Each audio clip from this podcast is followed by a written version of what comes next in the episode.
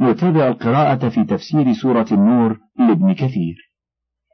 هذا تأديب آخر بعد الأول الآمر بظن الخير أي إذا ذكر ما لا يليق من القول في شأن الخيرة فأولى ينبغي الظن بهم الخير وألا يشعر نفسه سوى ذلك ثم إن علق بنفسه شيء من ذلك وسوسة أو خيالا فلا ينبغي أن يتكلم به فإن رسول الله صلى الله عليه وسلم قال إن الله تعالى تجاوز لأمتي عما حدثت به أنفسها ما لم تقل أو تعمل. أخرجاه في الصحيحين. وقال الله تعالى ولولا إذ سمعتموه قلتم ما يكون لنا أن نتكلم بهذا؟ أي ما ينبغي لنا أن نتفوه بهذا الكلام ولا نذكره لأحد.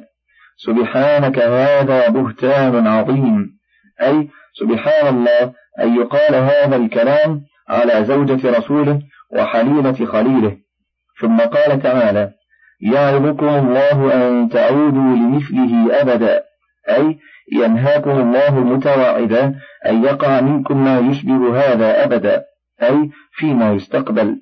ولهذا قال إن كنتم مؤمنين. أي إن كنتم تؤمنون بالله وشرعه وتعظمون رسوله صلى الله عليه وسلم. فأما من كان متصفا بالكفر فله حكم آخر. ثم قال تعالى ويبين الله لكم الآيات أي يوضح لكم الأحكام الشرعية والحكم القدرية والله عليم حكيم. أي عليم بما يصلح عباده حكيم في شرعه وقدره. إن الذين يحبون أن تشيع الفاحشة في الذين آمنوا لهم عذاب أليم. لهم عذاب أليم في الدنيا والآخرة. والله يعلم وأنتم لا تعلمون. هذا تأديب ثالث لمن سمع شيئا من الكلام السيء فقام بذهنه شيء منه وتكلم به فلا يكثر منه ولا يشيعه ويذيعه. فقد قال تعالى إن الذين يحبون أن تشيع الفاحشة في الذين آمنوا لهم عذاب أليم. فلا يكثر منه ولا يشيعه ويذيعه. فقد قال تعالى إن الذين يحبون أن تشيع الفاحشة في الذين آمنوا لهم عذاب أليم. أي يختارون ظهور الكلام عنهم بالقبيح. لهم عذاب أليم في الدنيا أي بالحد وفي الآخرة بالعذاب. والله يعلم وأنتم لا تعلمون.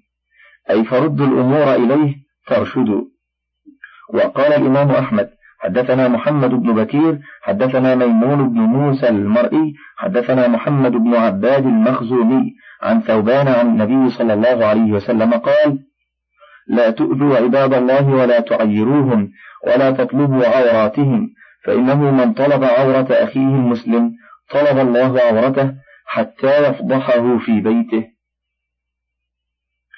ولولا فضل الله عليكم ورحمته وأن الله رؤوف رحيم. يا أيها الذين آمنوا لا تتبعوا خطوات الشيطان ومن يتبع ومن يتبع خطوات الشيطان فإنه يأمر بالفحشاء والمنكر. ولولا فضل الله عليكم ورحمته ما زكى منكم من أحد أبدا. ولكن الله يزكي من يشاء. والله سميع عليم. يقول الله تعالى ولولا فضل الله عليكم ورحمته وأن الله رؤوف رحيم. أي لولا هذا لكان أمر آخر. ولكنه تعالى رؤوفا بعباده رحيم بهم فتاب على من تاب إليه من هذه القضية وطهر من طهر منهم بالحد الذي أقيم عليه.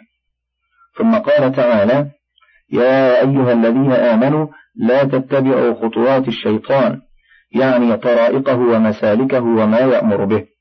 ومن يتبع خطوات الشيطان فإنه يأمر بالفحشاء والمنكر. هذا تنفير وتحذير من ذلك بأفصح عبارة وأبلغها وأوجزها وأحسنها. قال علي بن أبي طلحة عن ابن عباس خطوات الشيطان عمله. وقال أكرمة نزغاته. وقال قتادة كل معصية فهو من خطوات الشيطان. وقال أبو مجلس النذور في المعاصي من خطوات الشيطان. وقال مسروق سأل رجل ابن مسعود فقال إني حرمت أن آكل طعاما وسماه.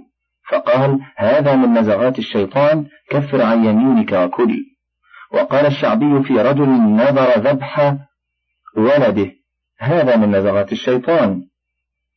وأفتاه أن يذبح كبشا. وقال ابن أبي حاتم حدثنا أبي حدثنا حسان بن عبد الله المصري. حدثنا السري بن يحيى عن سليمان التيمي عن أبي رافع قال غضبت على امرأتي. فقالت هي يوما يهودية ويوما نصرانية وكل مملوك لها حر إن لم تطلق امرأتك. فأتيت عبد الله بن عمر فقال إنما هذه من نزغات الشيطان. وكذلك قالت زينب بنت أم سلمة وهي يومئذ أفقه امرأة بالمدينة وأتيت عاصم بن عمر فقال مثل ذلك. ثم قال تعالى ولولا فضل الله عليكم ورحمته ما زكى منكم من أحد أبدا أي لولا هو يرزق من يشاء التوبة والرجوع إليه ويزكي النفوس من شركها وفجورها ودنسها وما فيها من أخلاق رديئة كل بحسبه لما حصل أحد لنفسه ولا حصل زكاة ولا خيرا ولكن الله يزكي من يشاء أي من خلقه ويضل من يشاء ويرديه في مهالك الضلال والغي. وقوله والله سميع أي سميع لأقوال عباده عليم بمن يستحق منهم الهدى والضلال. ولا يأتل أولو الفضل منكم والسعة أن يؤتوا أولي القربى واليتامى والمهاجرين في سبيل الله وليعفوا وليعفوا وليصفحوا ألا تحبون أن يغفر الله لكم؟ والله غفور رحيم. يقول تعالى ولا يأتل من الألية وهي الحلف أي لا يحلف. أولو الفضل منكم أي الطول والصدقة والإحسان والسعة أي الجدة. أي يؤتوا إلى القربى والمساكين والمهاجرين في سبيل الله. أي لا تحلفوا ألا تصلوا قراباتكم المساكين والمهاجرين. وهذا في غاية الترفق والعطف على صلة الأرحام. ولهذا قال تعالى وليعفوا وليصفحوا أي عما تقدم منهم من الإساءة والأذى وهذا من حلمه تعالى وكرمه ولطفه بخلقه مع ظلمهم لأنفسهم. وهذه الآية نزلت في الصديق رضي الله عنه حين حلف ألا ينفع مصطح بن أثاثة بنافعة أبدا. بعدما قال في عائشة ما قال كما تقدم في الحديث فلما أنزل الله براءة أم المؤمنين عائشة وطابت النفوس المؤمنة واستقرت وتاب الله على من كان تكلم من المؤمنين في ذلك وأقيم الحد على من أقيم عليه. شرع تبارك وتعالى وله الفضل والمنة. يعطف الصديق على قريبه ونسيبه وهو مصطح بن أثاثة.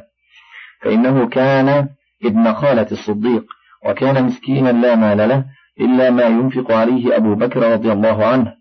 وكان من المهاجرين في سبيل الله. وقد زلق زلقة تاب الله عليه منها وضرب الحد عليها. وكان الصديق رضي الله عنه معروفا بالفضل له الفضل والأيادي على الأقارب والأجانب. فلما نزلت هذه الآية إلى قوله ألا تحبون أن يغفر الله لكم? الآية فإن الجزاء من جنس العمل فكما تغفر ذنب من أذنب إليك يغفر الله لك وكما تصفح يصفح, يصفح عنك. فعند ذلك قال الصديق بلى والله إنا نحب أن تغفر لنا يا ربنا. ثم رجع إلى مصطح ما كان يصله من النفقة وقال والله لا أنزعها منه أبدا في مقابلة ما كان قال والله لا أنفعه بنافعة أبدا. فلهذا كان الصديق هو الصديق رضي الله عنه وعن بنته. إن الذين يرمون المحصنات الغافلات المؤمنات لعنوا في الدنيا والآخرة ولهم عذاب عظيم. يوم تشهد عليهم ألسنتهم وأيديهم وأرجلهم بما كانوا يعملون.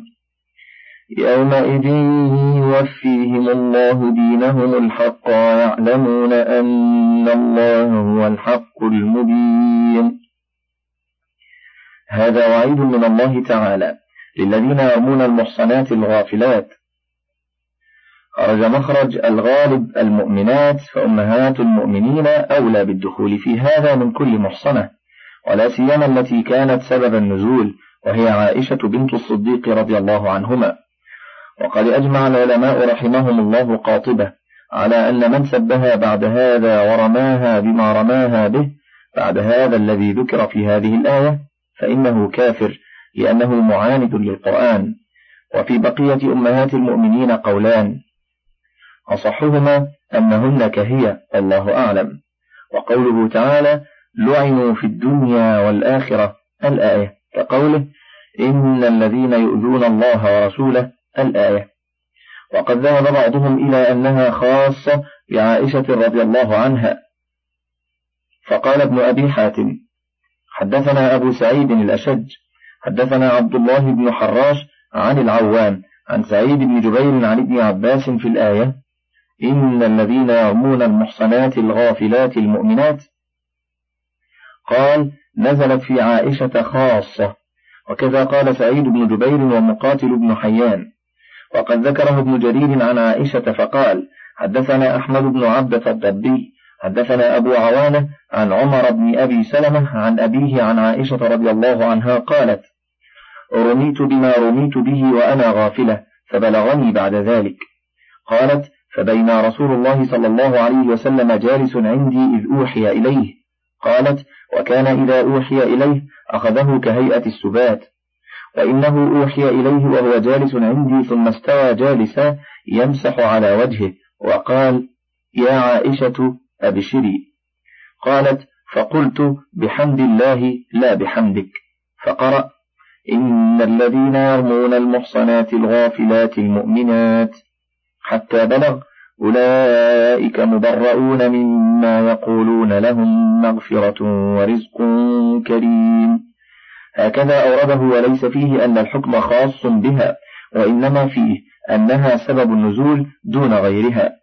وإن كان الحكم يعمها كغيرها ولعله مراد ابن عباس ومن, ومن قال كقوله والله أعلم. وقال الضحاك وأبو الجوزاء وسلمة بن نبيط المراد بها أزواج النبي خاصة دون غيرهن من النساء. وقال الأوفي عن ابن عباس في الآية إن الذين يرمون المحصنات الغافلات المؤمنات الآية يعني أزواج النبي صلى الله عليه وسلم رماهن أهل النفاق فأوجب الله لهم اللعنة والغضب وباءوا بسخط من الله. فكان ذلك في أزواج النبي صلى الله عليه وسلم. ثم نزل بعد ذلك والذين يرمون المحصنات ثم لم يأتوا بأربعة شهداء إلى قوله فإن الله غفور رحيم. فأنزل الله الجلد والتوبة فالتوبة تقبل والشهادة ترد. وقال ابن جرير حدثنا القاسم حدثنا الحسين حدثنا هشيم. أخبرنا العوام بن حوشب عن شيخ من بني أسد عن ابن عباس قال فسر سورة النور فلما أتى على هذه الآية إن الذين يرمون المحصنات الغافلات المؤمنات الآية. قال في شأن عائشة وأزواج النبي صلى الله عليه وسلم وهي مبهمة وليست لهم توبة.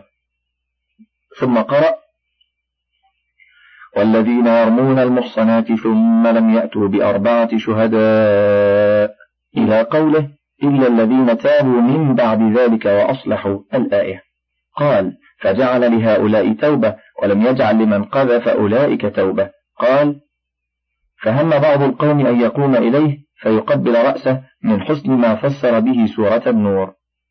فقوله وهي مبهمة أي عامة في تحريم قذف كل محصنة. ولعنته في الدنيا والآخرة. وهكذا قال عبد الرحمن بن زيد بن أسلم هذا في عائشة ومن صنع مثل هذا أيضا يوم في المسلمات فله ما قال الله تعالى. ولكن عائشة كانت أما في ذلك.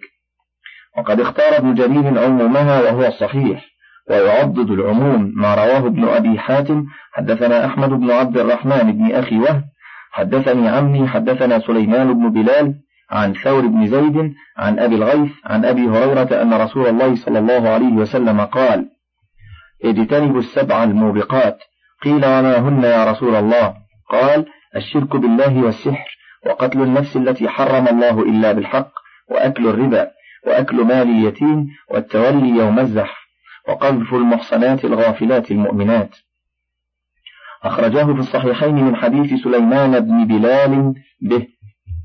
وقال الحافظ أبو القاسم الطبراني حدثنا محمد بن عمر أبو خالد الطائي المحرمي حدثني أبي وحدثنا أبو شعيب الحراني حدثنا جدي أحمد بن أبي شعيب حدثني موسى بن أعين عن ليث عن أبي إسحاق عن صلة بن زفر عن حذيفة عن النبي صلى الله عليه وسلم قال قذف المحصنة يهدم عمل مئة مئة سنة.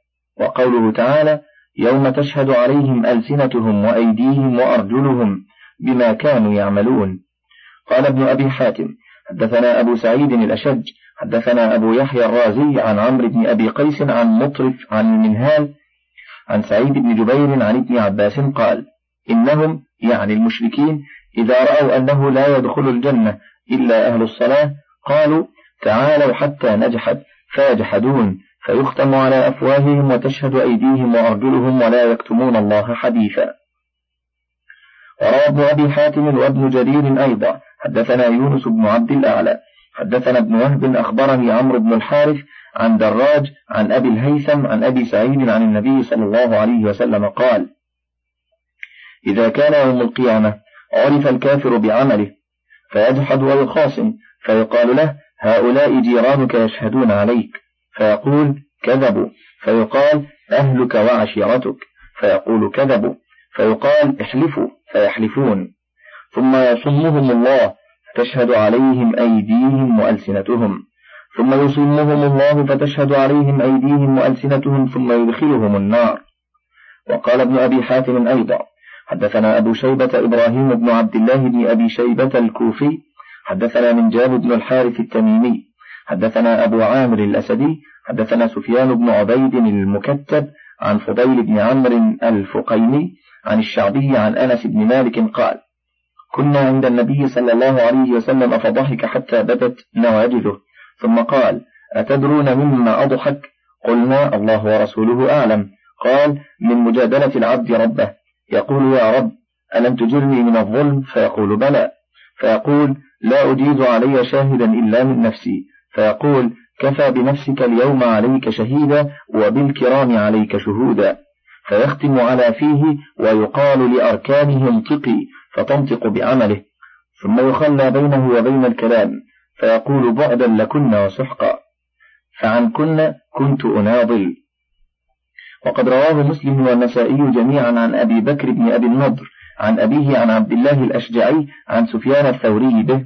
ثم قال النسائي لا أعلم أحدا روى هذا الحديث عن سفيان الثوري غير الأشجعي وهو حديث غريب والله أعلم. هكذا قال وقال قتادة ابن آدم والله إن عليك لشهودا غير متهمة من بدنك فراقبهم واتق الله في سرك وعلانيتك فإنه لا يخفى عليه خافية. الظلمة عنده ضوء والسر عنده علانية فمن استطاع أن يموت وهو بالله حسن الظن فليفعل ولا قوة إلا بالله. وقوله تعالى يومئذ يوفيهم الله دينهم الحق. قال ابن عباس دينهم أي حسابهم. وكل ما في القرآن دينهم أي حسابهم. وكذا قال غير واحد ثم إن قراءة الجمهور بنصب الحق دينهم الحق. على أنه صفة لدينهم. وقرأ مجاهد بالرفع دينهم الحق على أنه نعت الجلالة. وقرأها بعض السلف في مصحف أبي بن كعب يومئذ يوفيهم الله دينهم الحق. وقوله ويعلمون أن الله هو الحق المبين أي وعده ووعيده وحسابه هو العدل الذي لا جور فيه. الخبيثات للخبيثين والخبيثون للخبيثات والطيبات للطيبين والطيبون للطيبات. أولئك مبرؤون مما يقولون لهم لهم مغفرة ورزق كريم. قال ابن عباس الخبيثات من القول للخبيثين من الرجال والخبيثون من الرجال للخبيثات من القول. والطيبات من القول للطيبين من الرجال والطيبون من الرجال للطيبات من القول. قال ونزلت في عائشة وأهل الإفك. وهكذا روي عن مجاهد وعطاء وسعيد بن جبير والشعبي والحسن البصري وحبيب بن أبي ثابت والضحاك. واختاره ابن جرير ووجهه بأن الكلام القبيح أولى بأهل القبح من الناس والكلام الطيب أولى بالطيبين من الناس فما نسبه أهل النفاق إلى عائشة من كلام هم أولى به وهي أولى بالبراءة والنزاهة منهم. ولهذا قال تعالى أولئك مبرؤون مما يقولون. وقال عبد الرحمن بن زيد بن أسلم الخبيثات من النساء للخبيثين من الرجال والخبيثون من الرجال للخبيثات من النساء والطيبات من النساء للطيبين من الرجال والطيبون من الرجال للطيبات من النساء. وهذا أيضا يرجع إلى ما قاله أولئك باللازم أي ما كان الله ليجعل عائشة زوجة لرسول الله صلى الله عليه وسلم إلا وهي طيبة لأنه أطيب من كل طيب من البشر ولو كانت خبيثة لما صلحت له لا شرعا ولا قدرا. ولهذا قال تعالى أولئك مبرؤون مما يقولون أي عند الله في جنات النعيم. مما يقولون أي هم بعداء عما يقوله أهل الإفك والعدوان. لهم مغفرة أي بسبب ما قيل فيه من الكذب. ورزق كريم أي عند الله في جنات النعيم. وفيه وعد بأن تكون زوجة رسول الله صلى الله عليه وسلم في الجنة. قال ابن أبي حاتم حدثنا محمد بن مسلم حدثنا أبو نعيم حدثنا عبد السلام بن حرب عن يزيد بن عبد الرحمن عن الحكم بإسناده إلى يحيى بن الجزار قال جاء أسير بن جابر إلى عبد الله فقال لقد سمعت الوليد بن عقبة تكلم اليوم بكلام أعجبني. فقال عبد الله إن الرجل المؤمن يكون في قلبه الكلمة الطيبة تتجلجل في صدره ما يستقر حتى يلفظها فيسمعها الرجل عنده يتلها فيضمها إليه وإن الرجل الفاجر يكون في قلبه الكلمة الخبيثة تتجلجل في صدره ما تستقر حتى يلفظها فيسمعها الرجل الذي عنده يتلها فيضمها إليه. ثم قرأ عبد الله الخبيثات للخبيثين والخبيثون للخبيثات والطيبات للطيبين والطيبون للطيبات. الآية. ويشبه هذا ما رواه الإمام أحمد في المسند مرفوعا مثل هذا الذي يسمع الحكمة ثم لا يحدث إلا بشر ما سمع كمثل رجل جاء إلى صاحب غنم. مثل هذا الذي يسمع الحكمة ثم لا يحدث إلا بشر ما سمع. كمثل رجل جاء إلى صاحب غنم فقال اجزر لي شاة. فقال اذهب فخذ بأذن أيها شئت. فذهب فأخذ بأذن كلب الغنم. وفي الحديث الآخر الحكمة ضالة المؤمن حيث وجدها أخذها.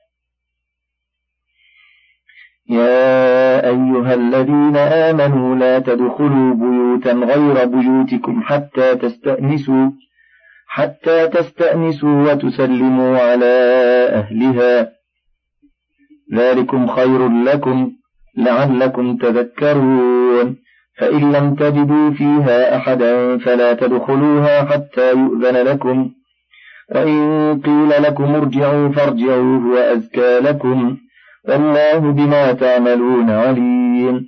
ليس عليكم جناح أن تدخلوا بيوتا غير مسكونة فيها متاع لكم. والله يعلم ما تبدون وما تكتمون. هذه آداب شرعية أدب الله بها عباده المؤمنين وذلك في استئذان أمرهم. أمرهم ألا يدخلوا بيوتا غير بيوتهم حتى يستأنسوا. أي يستأذنوا قبل الدخول ويسلموا بعده وينبغي أن يستأذن ثلاث مرات فإن أذن له وإلا انصرف. كما ثبت في الصحيح أن أبا موسى حين استأذن على عمر ثلاثا فلم يؤذن له انصرف.